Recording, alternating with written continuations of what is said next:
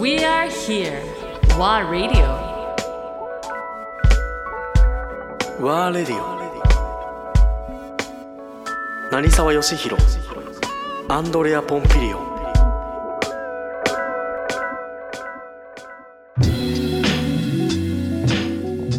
でまあもう一つね、あのー大事な出会いがその頃あって、2002年。の東京に移る前ね。そうね、うん。2002年の頃かな、あのーやっぱりこれもある人の紹介で四谷にあるうん。中国料理レストラン、ん。中華料理屋さんね、本当に小さなお店、ん。えー10名ちょっと入ればいっぱいになるような、ん。あの小さなお店の、に出会った、でそれがあの、まあ、上海の疎開と言われる、いわゆるその,、えーその彼はあーフランス疎開のエリアにいたのかな、うーん。まあ、あのバンドというあの地域にね、うんあの住んでた、ん。でやっぱりその、えー中国を追われて、アメリカに一旦逃げて、ん。えーで日本に。え何何人？中国人。中国人。だから、うん、でやあの、まあ、いわゆるその時代背景まあを背負ってね,、ね。おじいちゃんだからね、はいはいはいで彼がと出会ってで自分の中でまあすごくやっぱりちょうどそういうなんていうの自分の中でいろんなことを吸収するのに、えー飢えてたから、えー中国料理と出会い、でまたそれも、それは毎週小田原から毎週火曜日四谷まで通って中国料理を教えてもらって教えてもらったんだ。そこで修行することそういうこと。うーんそれが約約というか完全に1年以上。毎毎週。やりながら？そう。やす休みの日に、えー毎週、えー帰るかな水曜日、うん。それ初めて聞いた。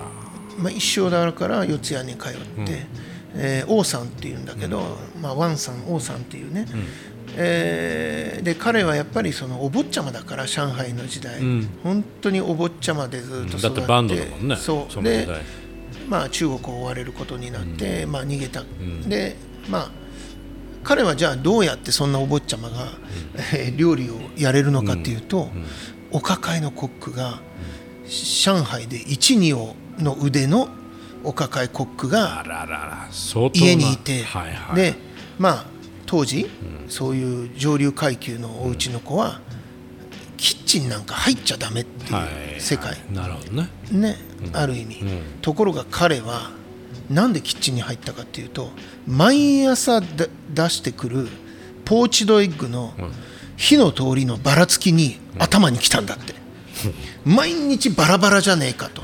片茹での時もあれば柔らかすぎる時もある、うん。結構こだわりあんだね。子供の時代。すごいね。で彼はそれがもう気に入らなくて、えーこっそり親の目を盗んでキッチンに行って何をしだしたかっていうと卵の茹で時間をロその当時だよ。ロレックスで測って。測ってで自分にとってベストなのをその料理人に伝えて毎日何分何何分何秒で出してく子供のっていうぐらいとてつもない人なの。すごいね。すごいセンスの持ち主だし。ね。まあ、やっぱりその国際的な、ね、環境の中でも育ってるんで、うん。うんその時代のね、でセンスもすごくいいしね。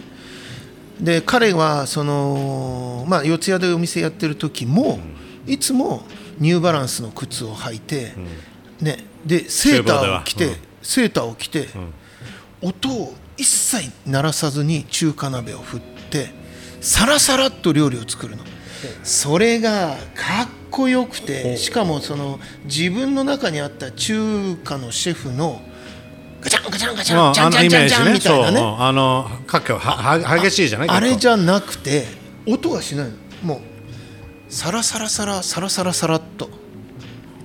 で彼が作る料理がうん抜群に美味しくて。すごいんだ。すごいの。でもうこれはたまらんぞと、うん。で毎週通わせてもらって。それはおおお願いして。お願いして。でまあただねやっぱりその当時本当にあそれからもう何年もかあいつ帰ったの。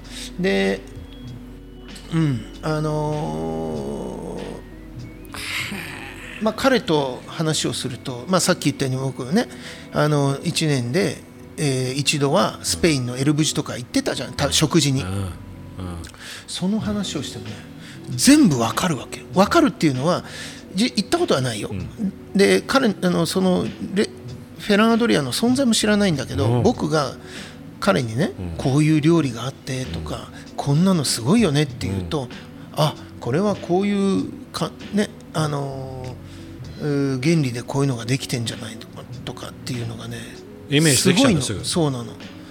すごい人だからもうなんかなんで映画によくあるようなもう僕は日本人の少年で、なんかちょっとこう中国人のねおじいちゃんになんかカンフーでも教えてもらうみたいなそんなイメージ。そうだよね。すごいの。でマスターだね。マスター。スーパーマスターだね。そうだからやっぱり世界をいろいろね人生の中で見てきていろんな経験もしてるっていろんな文化に触れてきてね。そうなの。でまあそういう出会いがねまあ本当に2002年ぐらいの頃あってでまあいよいよ2003年あ東京に移転をすると。ごめんでもなぜまたその中国料理を学びた取得したかったの？いやだから単純に彼が作る料理を最初に食べた時にすごいと。でまあそれまでは中国料理っていうものは自分の中に、えー自分が料理をするという中にはなかった。ないよね、うん。ところが、ね、やっぱりさっき言ったようにもう何料理っていう意識は自分の中にもうないからうん。単純にこれは素晴らしい。だから、ね、あの澄んだ透明感のあるうまみのしっかりあるスープが素晴らしい。で実はその頃に学んだ中国料理のテクニック、まあ今でも今今日のこの日もレストランでそれは実践して使われてる。でその中からだから自分なりの調理法っていうものが生まれて、えーそういう学びからね、えー新しいそのおどこにもない、うーん。作り方っていうのがいくつか生まれた、だからまあそういうその貴重な出会いが、うん。モーさんのお店の名前って何まあ今現在もまだお店はやってるんですけどね。あやってるの？そうそうそうそう。モーさんいらっしゃる？いないね。もうね。あもう、うん。結構何年も前に亡くなっちゃったんだよね。でやっぱりそのいわゆるダンディーなんだよね彼は、自分のその世界を持ってて、はいはい。すごいヘビースモーカーなの。うん。でもう常にタバコを吸ってるんだけど、うんうん。まああのー結局最後は肺がんだったんだけど死ぬまでやめなかったね、もうねあの人工呼吸器みたいなのをつけながら。つけながら取ってこでもね 最後は吸えないのもでもこのスタイルスタイルがね。を崩したくない。かっこいいんだよね。一個一個が全て。でまあ実はその本当にその病気もおひどくなってきた頃には、うん。俺に会ってくれなくなってきた。もう見せたくないんだよねそういう姿を見せた、で俺もまあね人工そういうこあの酸素の注入のそういったのをつけてる頃までは何度か、でも僕ね俺が行くっていうと無理してあの自宅療養し療療療養してるけど療養してるのに、出てくる。うんお店に出てきてくる。だからそれも悪いなと思って、まあやっぱりこうなんていうのすごくそういうう自分の世界観を貫き通したい人だ。から、彼は吉野料理はには触れてる。ああ食べてるね。で、小田原の頃に一緒に一回作ったことがあって。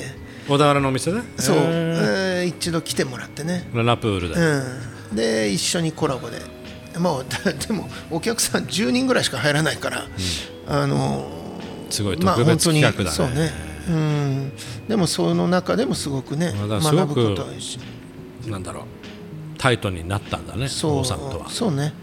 だからうんまあ本当になんだろう。いいイメージというか、ん。あの強いというか、えな凛としたね、いわゆるそのあーかっこいいまま、自分の中には残ってる、で彼はそうしたかったんだろうなと思ってね、なかなかもう本当にいやーいろんなことをねあの学んだ